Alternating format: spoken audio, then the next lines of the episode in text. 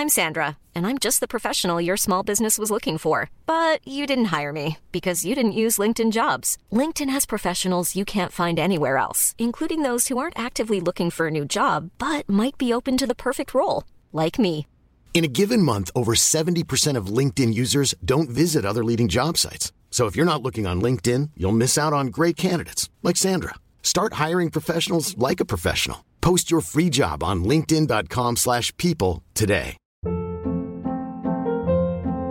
Hold up. What was that? Boring. No flavor. That was as bad as those leftovers you ate all week. Keke Palmer here. And it's time to say hello to something fresh and guilt-free. HelloFresh. Jazz up dinner with pecan-crusted chicken or garlic butter shrimp scampi. Now that's music to my mouth. HelloFresh. Let's get this dinner party started. Discover all the delicious possibilities at hello fresh dot com. Hello everyone, welcome back to another episode. I'm feeling pretty proud of myself today because I have been very much on the ball with this podcast. I really, really enjoy and appreciate pre-recording content when I'm going away somewhere because it allows me to just schedule the episodes and relax and be present with whatever it is that I'm doing. And so tomorrow I'm flying to Ontario, back to my hometown to visit with my family. A friend of mine is getting married, and then I'm just going to have a bit of a extended stay at home with my family, so I'm super excited about that. And I contemplated bringing my stuff because all I really have to bring is the microphone, but I just really like to be able to relax, and I have quite a big family, so sometimes actually finding quiet space is difficult, and that's not really a complaint. I'm very grateful for the size of my family. So yeah, I am pre-recording this for two weeks' time. And for my drink of choice today, I have an iced chai latte. I'm honestly a big fan of getting drinks out and going out for coffee and, you know, having that whole experience. But I've just been finding that everything has been getting so expensive recently. And I think that in terms of coffees and stuff like that, that's something that I can make at home. And so the place that I usually get my chai latte, iced chai latte from, they actually sell the concentrate that they use, because what I found quite often is that the chai latte itself is just a concentrate with milk. So they like mix the two. Maybe this is common knowledge, but I thought it was maybe like a more involved process, and maybe it is some places, but the place that I go, they just use this concentrate and then they mix it with milk, and it's about seven dollars, and then you tip just for a standard size. And I just was like, man, that is really expensive. So they actually sell the concentrate that they use, and it's about the same price. It's like maybe eight dollars. And so I'm still supporting the coffee shop, and at the same time, I'm making a bit more of an economical choice for myself. So that's what I'm having right now. And it's so good. It tastes the exact same as when you get it at the place. And it's really, really easy to make, obviously. So I'll tell you the name. It's called, the actual company is called Saywen Beverages. And it says just authentic chai. So if you Google, if you're interested in that, I think you can order it online or get it at London Drugs and probably other grocery stores. It's just called authentic chai concentrate, and it is so good. It's one of the best ones that I've had. I will say it's pretty sweet, so if you're not really a sweet person, I prefer a chai latte that's like a little bit more sweet than it is spicy. Sometimes I find it's a little bit too spicy for me. Anyhow, that's what I'm drinking now. And in terms of what I'm reading, not a lot of time has passed since I recorded the last episode, so I'm still chipping away at Beautiful World, Where Are You? And I think I'm about fifty percent of the way through. I have a Kindle so I can see how far I've read, and I'm really enjoying it. I do find that a few people had said it wasn't as much of a page turner as the other two.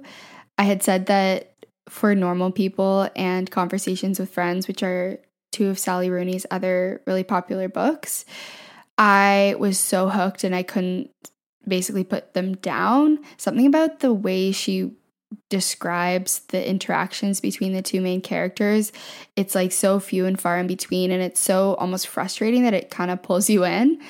And I'm not really finding that as much with this book, although it is really good, but I have yet to be able to make a formal review or anything like that on that one yet, but I will keep you posted. And then no updates for what we're watching. Like I said, Killing Eve is the main series that we have on the go, and I eventually want to start Stranger Things season four, but I just feel like I have so many different series on the go. We have a few different reality things that we've been watching and stuff like that. So one thing at a time. Once we get bored of Killing Eve, Stranger Things season four will always be there. Besides that, not a whole lot of life updates, but I did want to share something that I've been trying for the past couple of weeks.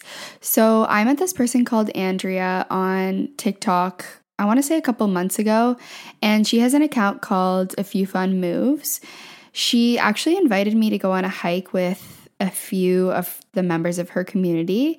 And so I did that, and it was really fun. It was just nice to meet up with new people. And that was kind of the first time I'd done anything like that since the beginning of COVID. When I first moved out to Vancouver, I was really proactive, I guess, about making friends. I was on Bumble B F F. I was, you know, going to different hiking meetups. But then obviously when COVID happened, that all came to a screeching halt. So it was really, really nice to be in person with people again and new people. And anyways, my point of sharing this story is that I eventually ended up getting access to her platform that she has. As I said, she her kind of brand is called A Few Fun Moves, and I'm super super picky about fitness platforms because I you know, it goes without saying that I have like a tricky relationship with exercise, and it's something that I'm really working on. So the instant that I feel this kind of like energy that for me reinforces a toxic relationship with exercise, it's just not really for me. And so I've been really, really loving her platform. There are a lot of people here in Vancouver that I know also use it, and it's just really fun. Obviously, her brand is centered around fun. They're not very long workouts, and they are just enjoyable. She's super chill. And yeah, I just wanted to share that resource in case you're looking for a way to get back into exercising, or maybe reconnect with an exercise or movement routine in a way that's not intimidating and is really fun and approachable. So I'll leave the link for that in case you're interested, as well as I guess I'll leave a link for that chai latte in case you want to try that too. So today we're talking about creativity and my relationship with creativity, because from having conversations with different people, I think a lot of you could probably relate to my experience with creativity and my relationship to it, and the interconnectedness of creativity with things like inner child work and spirituality and our authentic selves. And I'm really excited to have this conversation. I think it's a big theme in my life and really ties into so many different parts of my journey. And at the same time, it does feel like a big topic to unwind. So I think I could probably have numerous episodes about this, but we'll just start with today and see where this conversation leads us. And in order to kind of kick this off, I want to rewind back to childhood, as I often do. I have this thought that I'm going to share before getting into it, and I'm not sure if it's going to make sense, but I'm going to say it anyways because this is something that I hear a lot and I'm not sure where I stand on it. So if at any point throughout this episode I refer to myself as a creative person or anything like that, I want to be clear that I think I don't think some people are creative and some people aren't. That's really just not something that I believe.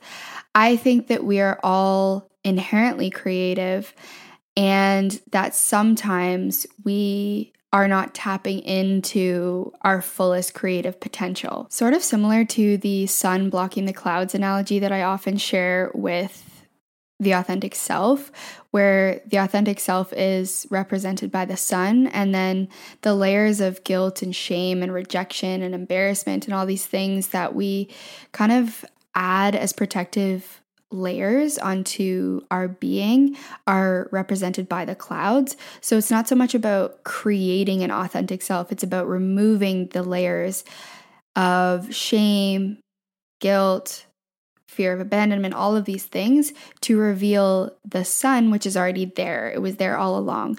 And so I kind of think about that very similar in this case with creative expression and creative energy and the creative self. So if I ever say or refer to myself or someone else as a creative person, I don't want it to come across as though there are people who are and are not creative. So I want to say that when I was young, I was very connected to my creativity and my creative self. I would say that that was a very prominent part of my life. I am lucky enough to have kept journals since I was about the age of six, and something that I really love to do is just read back and look at the journals and kind of tap into how I was feeling at the time. And one of the first things I noticed when I did this was how creative and expressive, and you know, I referred to myself frequently as an artist, and I was also kind of separately very self-confident. I wrote really nice things about myself, and throughout elementary school, I was involved in choir. I loved being in the plays, school plays. I loved to dance. I did ballet for a couple of years. And once again, in my journals, there was so many drawings and poems and stories.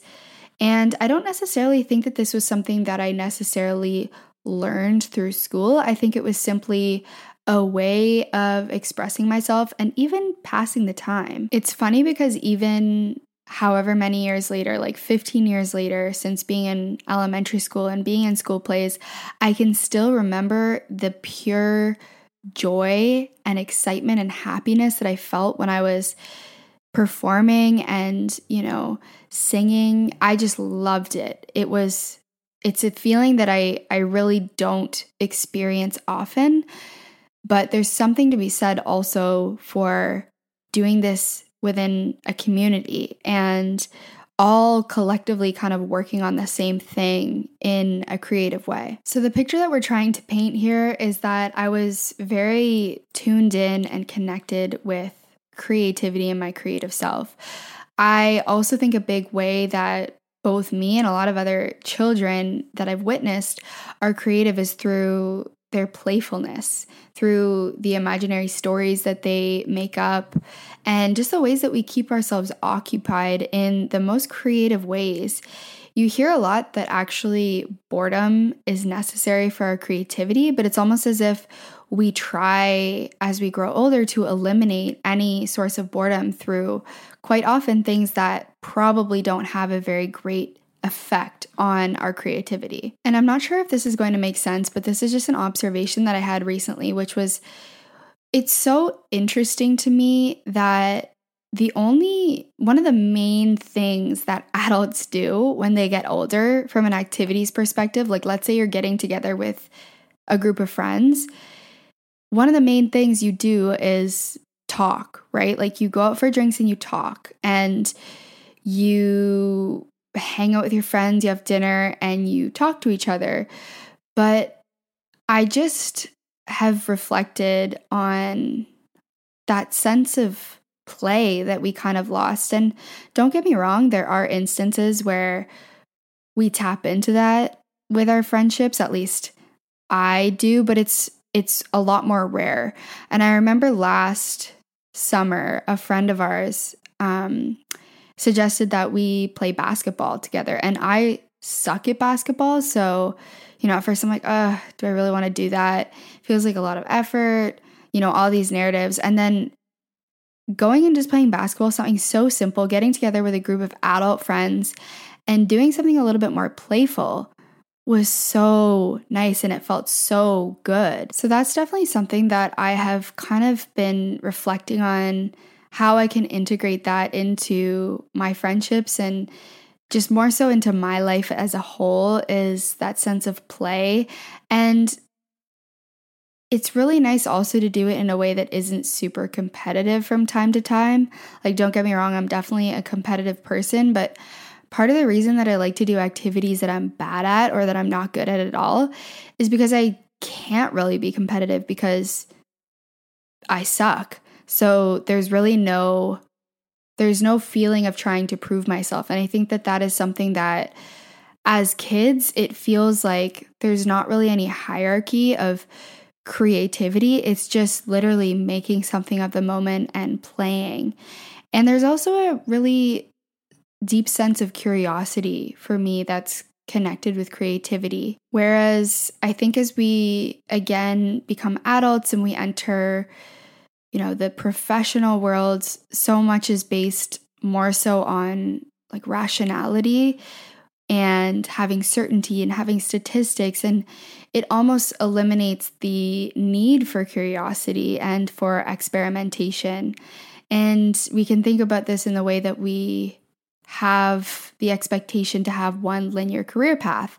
And of course, I've talked about this before, mainly in the episode about being multi-passionate. But for me, when I started to become a little bit more experimental and creative with my career path, it felt dangerous. And it felt like the whole narrative surrounding what that meant was so negative and so stigmatized. I think a lot of the time when we discuss things like creativity, we quite often immediately make the jump to thinking of like art or expression in that way. But I also have learned to think about my life as a whole in a more creative way. And what I mean by that is, you know, we have certain categories and expectations and boxes and identities that we put ourselves in. And then it can be kind of easy not to think beyond those boxes because there's a sense of certainty and safety within them. However, even thinking creatively about your living situation, for example, or your career, or any number of things that kind of goes beyond what you may have experienced in the past or what you may have witnessed. That also, for me, has been a huge source of healing because I've allowed myself to basically tap into a really authentic way of living for me that may not look like the identity that I'm expected to have, or, you know, may not even look like what I felt a year ago or a month ago, because I'm allowing myself to evolve and adapt and be curious and experiment with life. So in order to have this conversation about creativity, I want to draw upon a couple of different teachers in my learnings about creativity. Now, I've read a lot about creativity. I've had a lot of conversations. I don't consider myself to be an expert by any means. However, I think that quite often I see kind of different schools of thought when it comes to it. And so I'm going to be sharing the schools of thought that resonate with me. And what I will say is quite often the teachings on creativity are infused with a very capitalistic lens, I guess. And I think it can be hard to decouple the two because it's just so embedded in the way that we live. But I always find myself gravitating kind of away from that, in the sense that, as an example, I read this book about flow and how we can get into more flow. And the author was basically just talking about all of the ways in which we can optimize our way of living so that we can essentially be more creative with the objective of being more financially successful and wealthy and things like that. So increasing our creative output and increasing our productivity from a creative perspective and all sorts of things like that. And I kind of find myself resonating more with creativity as sort of a spiritual topic. One of the first people that opened my eyes to this way of thinking was Doctor Laura Batson. And I've mentioned her many times on this podcast, but she's been a pretty significant mentor in my life. And I met her at a really pivotal point in my life when I was living in Ottawa. She was my naturopath, and she ended up being like a really good friend and a really good mentor. The reason she was really important was when I was really struggling with my mental health and feeling like I wasn't really on the right path and really questioning my choices and where I was at in life, she was kind of the first person that made me feel seen and heard and, you know, validated the struggle that I was having, as opposed to questioning, you know, questioning my decision to walk away from that job. She really validated that if I was feeling that way, there was a reason for that. And she too had felt that at different times. And so fast forward a couple years later, I ended up taking a course. She offered a course called Liberate Your Curve. And it was during that time that my relationship with creativity and my approach and my beliefs towards creativity really started to take root and take form. So I wanted to read a little excerpt, and I'm paraphrasing here, but essentially what her course is all about is getting in touch with your your authentic self, the essence of your being, the original form and expression of your soul. She talks a lot about stepping out of boxes of conformity and what she calls imposed knowledge, and reconnecting with our inner knowledge and really remembering who we are and what we came here to do. Something that also really struck me about her teachings was recognizing how much of our lives are systematized and organized into linearity, which she says essentially stifles our true nature and what she calls the curvaceous nature of our souls. If we think about even the example of looking around the room and seeing how many straight lines there are and sharp edges, and then considering that we don't really see this reflected in nature, and the kind of reflection that she had us consider during the course was that we've really strayed from, you know, living in harmony with nature, but also living in harmony with our true selves and also with one another. So at the very beginning of the experience that she led us through, she asked us to consider and reflect on what we wanted to liberate within ourselves throughout the course of the program. And my immediate answer was creativity. Like I said, when I was younger, I feel that I was very connected to this part of myself. And I eventually started to disengage from creative hobbies and my creative outlets.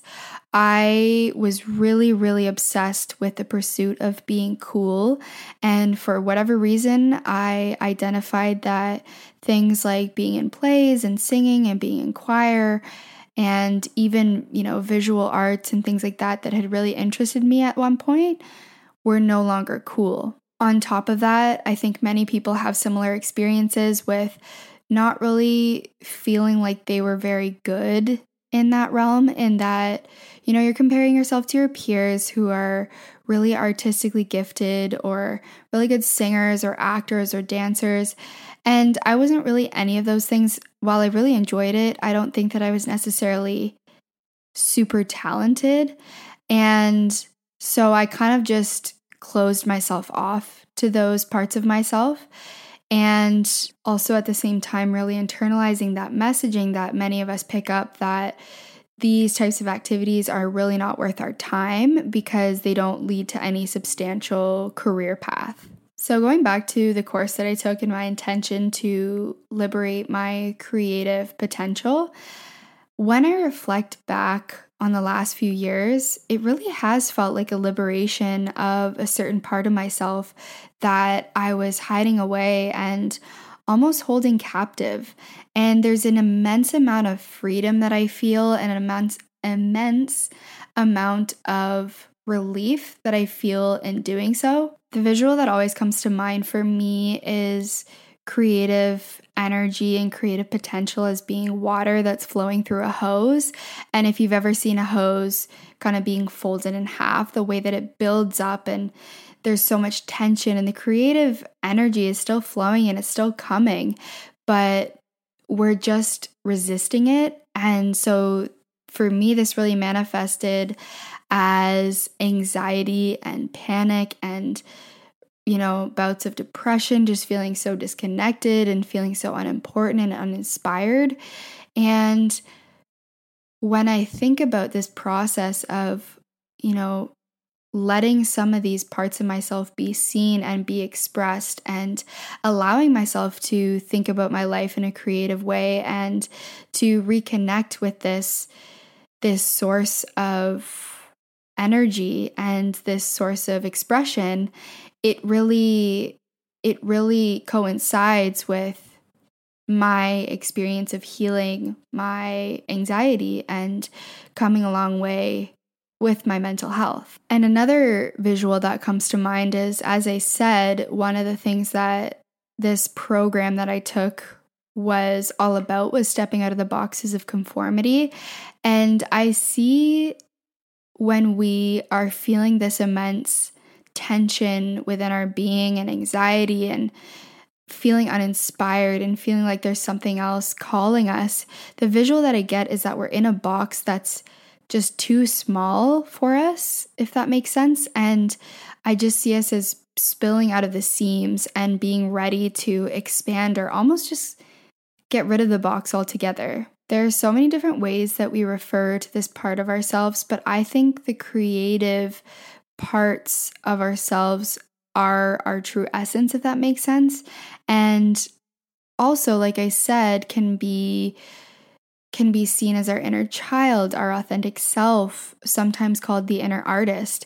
And this part of ourselves, as I kind of touched on earlier, is dimmed over time when we habitually default to this linear way of being, limiting our way of being and expressing to a version that we've created to gain the love, approval, and acceptance of others. And on this podcast, we refer to this as our survival personality. Another teacher that I want to highlight in this conversation about creativity is Elizabeth Gilbert, who's the author of Big Magic, the book Big Magic. She also has other novels, but I read this book a few years ago, and at the time, I just wasn't really in the mindset that I am now and couldn't appreciate certain parts of it. But there's one overarching idea that was presented to me in that book that I hadn't really considered before, that I continue to revisit and actually experience in real life, and I find it so fascinating, which is essentially the idea that creative energy and inspiration and ideas are essentially their own entity. They're completely separate from us, and we are kind of the vessels that bring them into fruition. And essentially the idea is that if you don't act on inspiration, someone else will. So there's not really this sense of ownership. There is a sense of saying yes to ideas and allowing yourself to explore it and let it take form, as opposed to, for instance, immediately rejecting it. She talks about this experience that she had where she had an idea for a book and she had it all fleshed out, and then something in her life came up and she had to step away from the idea. And then when she came back to it, it just didn't feel the same, and she wasn't really able to make it happen. So she, I think she just let it go.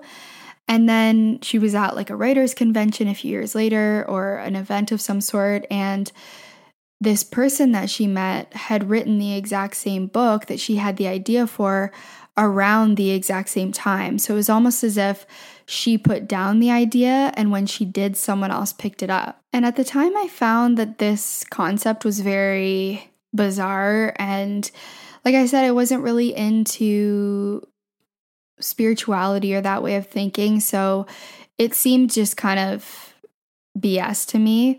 But now fast forward a few years, and I've actually had that experience happen numerous times.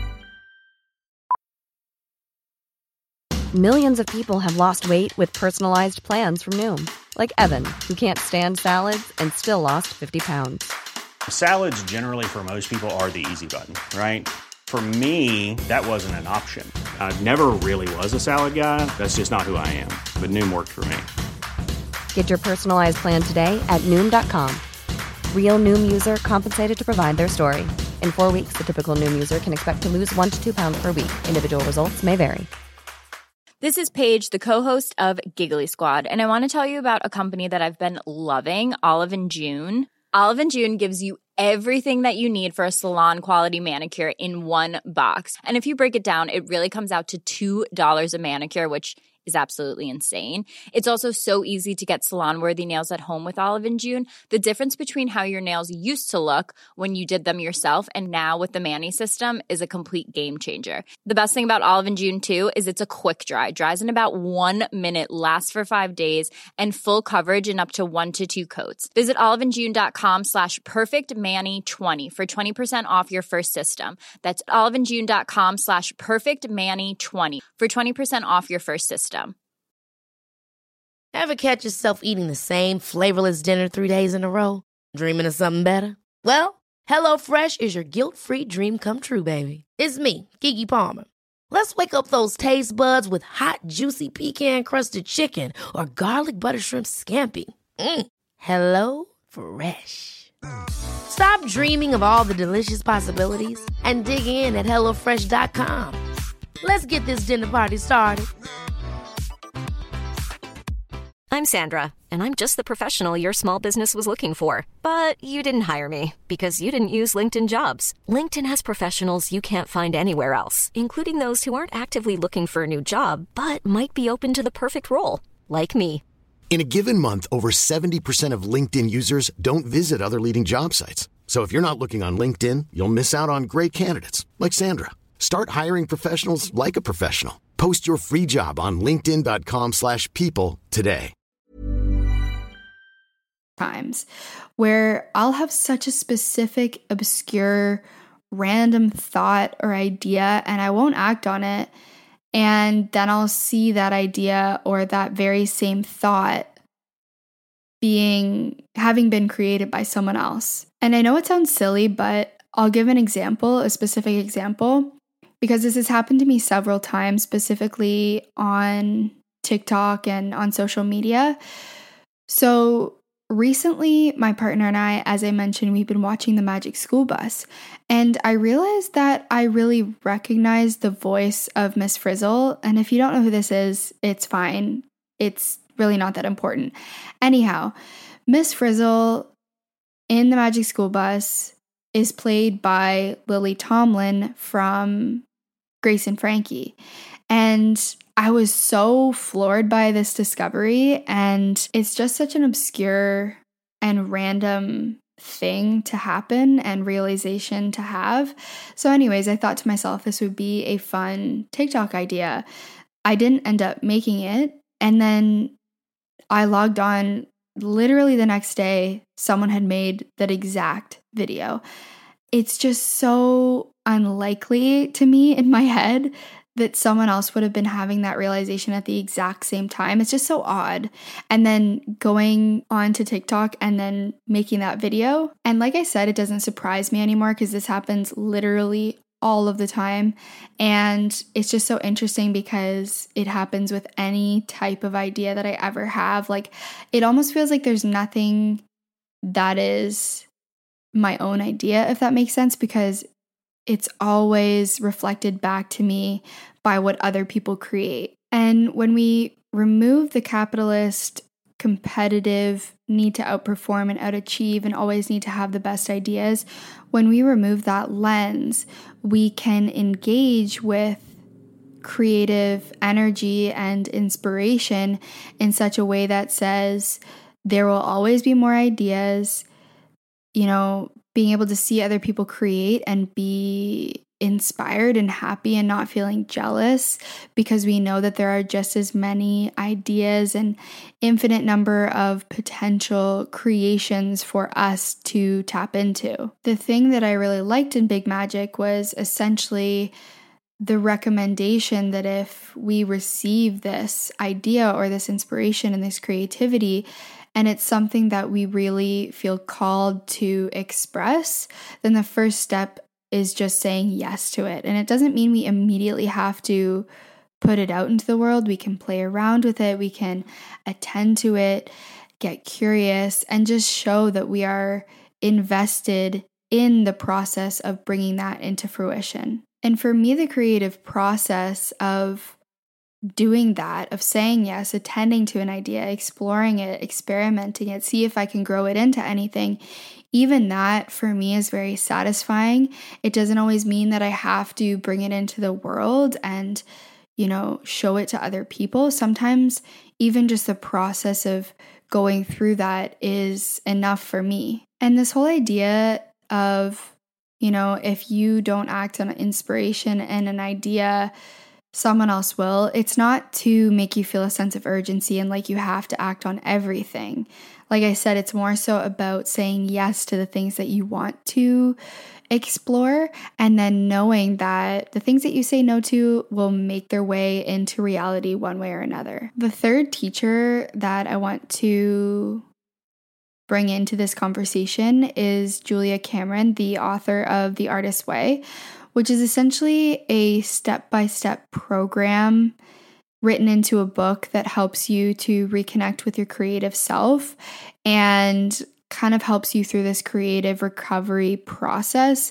So there's a lot of techniques and practices and exercises to essentially get back into the rhythm and get back into your creative flow.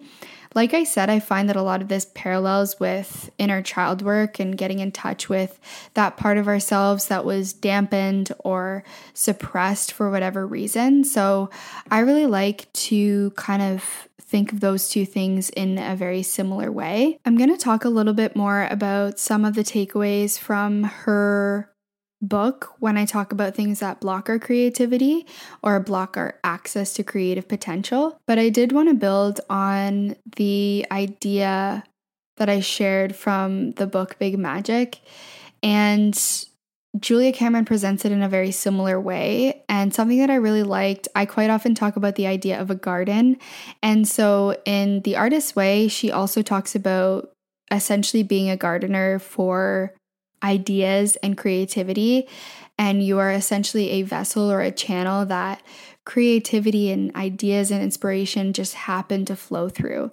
So if you think about yourself as planting a seed, as a gardener, you aren't actually doing the growing. You are just attending to the garden, taking good care of it, watering it, and also at the same time knowing when to, you know, relinquish control, and in this case, work with universal intelligence. And we know that when we're, for example, planting a garden, that there is an element that is outside of our control. So when we're considering this conversation of creativity and how we relate to it, recognizing that taking a very forceful, action-oriented approach doesn't always bring us to where we want to be. And in the case of the garden, if we are overbearing and we overwater, we recognize that this may have implications on the growth of the garden or the growth of whatever it is that you're planting. It's a very different way of thinking because we're taught that the only way to get anywhere and get anything done is by constantly being in action and doing something. And how could you know, relaxing and taking periods of rest and stepping away from whatever it is that you're doing have any impact on the thing itself if we are not there to be putting in the hours or putting in the effort? I mentioned this in the manifestation mini-series episodes, but when we want to think about what we can do versus what is beyond our control and therefore what we can lean into a more co-creative partnership and co-creative collaborative process with the universe or whatever you want to call it. I like to think if I am fixating too heavily on something like how or when something is going to manifest in my life or, you know, an idea is going to come to me, those are the times where I can recognize and ask myself the level of control that I actually have over that. And leaning into this more balanced, co-creative, collaborative way of being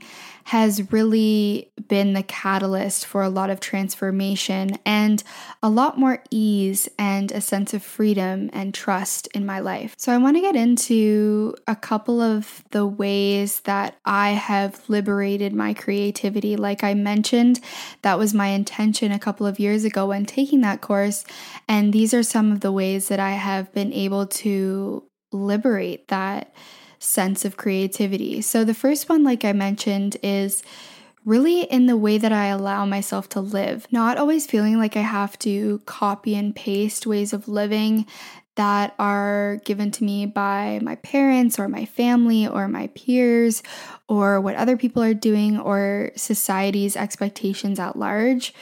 One of the main ways that I do this is something that I've mentioned has been an intention of mine recently, which is to engage with my life in a much more cyclical way, to honor the lows and enjoy the highs and not really allow my entire state of being to be derailed at either point. If I hear that there's a certain way of doing something that doesn't really feel aligned to me, allowing myself to just get creative and get curious about other potential solutions. So once again, just giving myself permission to expand beyond the linearity. And I think that is where it starts for me, is that permission and just saying, okay, what other alternatives and what other options exist? And I really do this across the board with most areas of my life. Going back to the Elizabeth Gilbert example about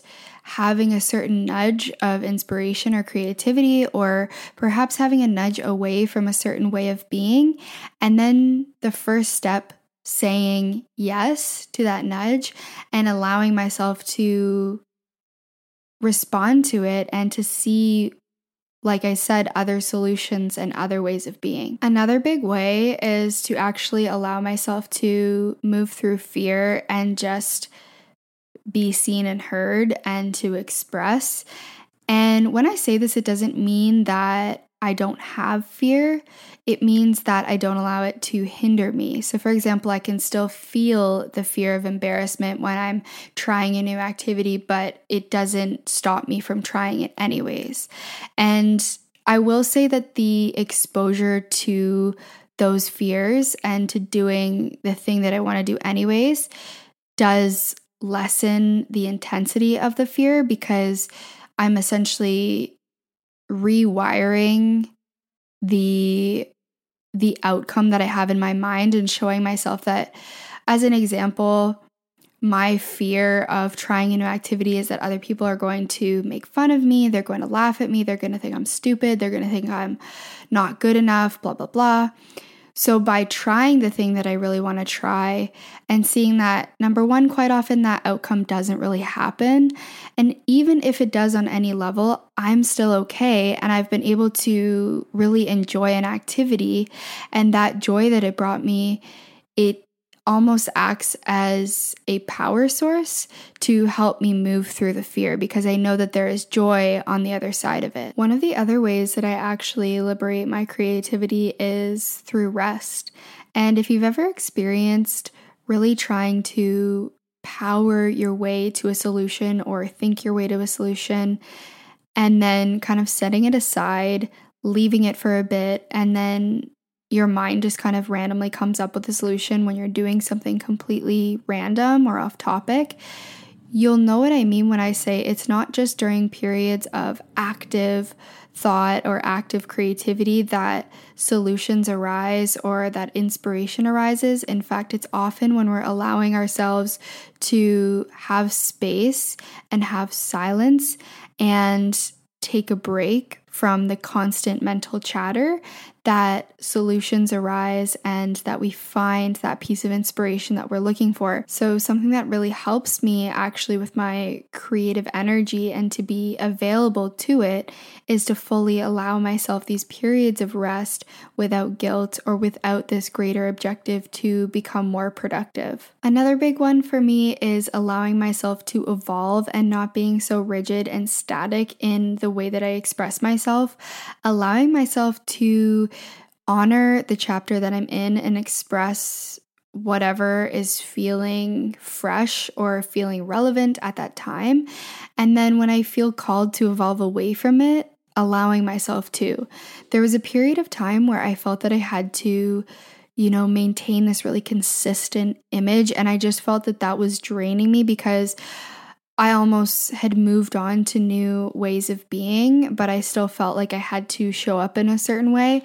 And liberating that need and releasing that need has really helped to support me and support my creative expression. And then the last thing that has really helped me to liberate my creativity and tap into my creative potential has been to sort of withdraw from this race to prove myself. And I'm going to talk about this in more detail when I talk about things that block our creativity, but just being really mindful of the energy I bring into not just creative pursuits, but my life in general. I find that I feel a lot more at peace and a lot more free when I am just allowing myself to enjoy activities, enjoy life, enjoy hobbies, and not always have improvement and competition as the end goal. Because to me, improvement is not a goal in and of itself. It's a byproduct of consistently showing up and enjoying a given activity. Okay, so before we dive into some of the responses that you shared on Instagram, I also just want to quickly touch on some of the things that actually can block us from our creative potential, at least from my perspective. And some of these things I'm also integrating from some of the teachers that I had mentioned earlier in the episode. So the first one is just ourselves, in the way that we speak to ourselves, in the way that we conduct ourselves, in the way that we limit ourselves, and our inner critic. I think when it comes to our inner critic, at one point in my life, I realized that the criticisms that I was imposing on myself weren't reflective of how I truly felt about myself. I had internalized criticisms that I had received from early life or throughout my life and made them my own.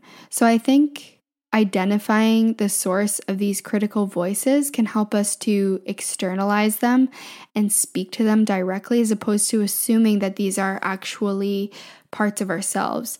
I think that by externalizing the voices of our inner critic, we can understand what the root fear is, and we can help to soothe and heal that. Again, imagining that we're speaking to our inner child and validating that what they're feeling is okay and it's understandable and it's fair, but we don't have to continue to operate from that wound, and we can heal through it and we can move forward in a new direction. Another blockage for me comes from the labels that we use and the ways that we put ourselves into boxes, that is, for me, I said early in life, you know, I'm just not a creative person. I'm not good at this. And therefore, I never allowed myself to open to that part of myself. And by the same logic, this is no, um, this is no hate on people who are in creative fields, because I guess I would say that I am myself. But I've just noticed that there is a certain cool kids club energy. I'm not sure if that's going to make sense, but essentially almost like a gatekeeping of creativity within people who are, let's say, artistically talented or are in what society would deem to be creative jobs. It seems to follow that that is the pinnacle of what creativity looks like.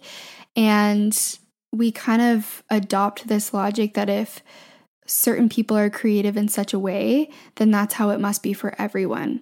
And once again, I'm not sure if that makes sense, but I have sort of just felt almost on the outskirts of creative or having a creative identity, because I don't necessarily resonate with the way that it's been framed by creative industries, if that makes sense. Which kind of ties into my next point about things that block our creativity, which is essentially this need to monetize, systematize, and mass produce everything that we lay hands on.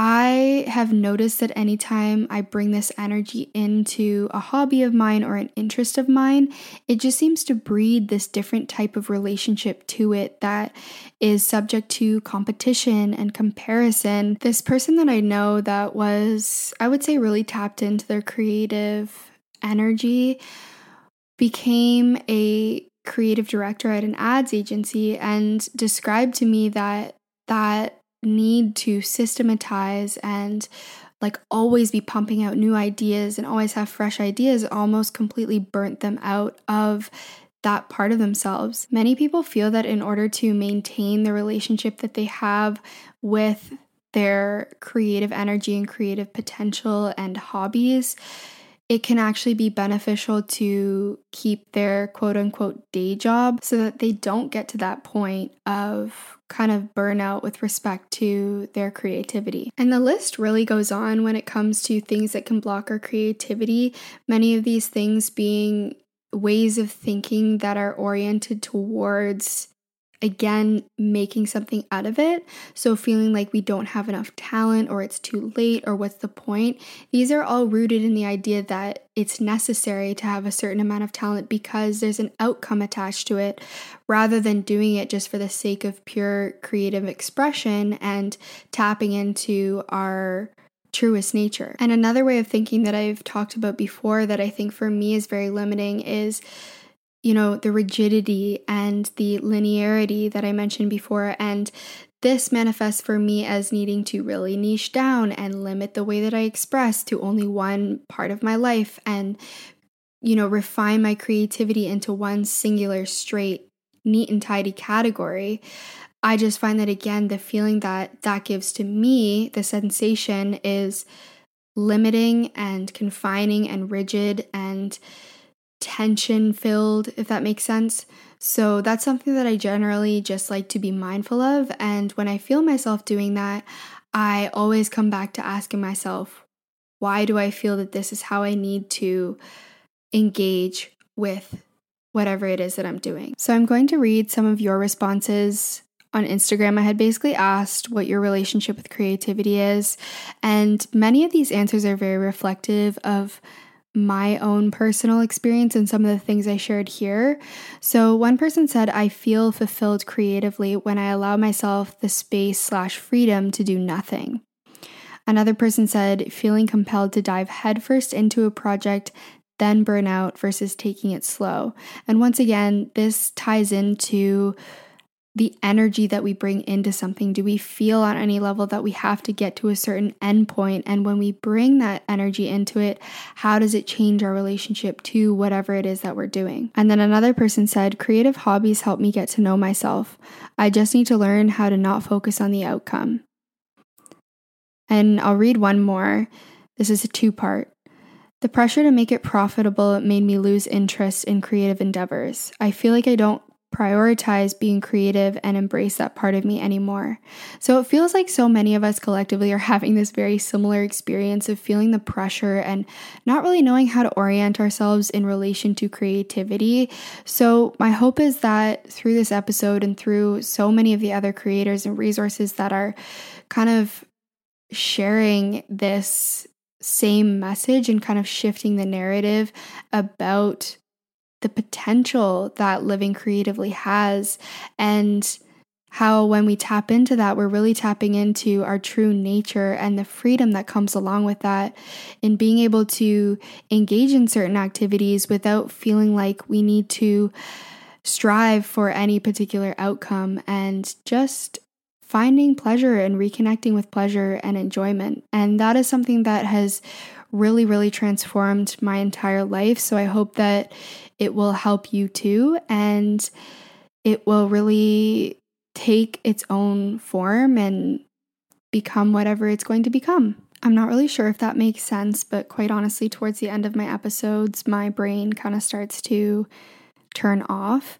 I do want to leave off with this Instagram that I just saw, interestingly enough, really speaks to the power of creativity and how everything is intertwined, because I was just scrolling Instagram. I took a break halfway through this episode, and this post is exactly everything that we just talked about in one post. The account is called Yumi Sakugawa, and I will leave their account tagged in the show notes.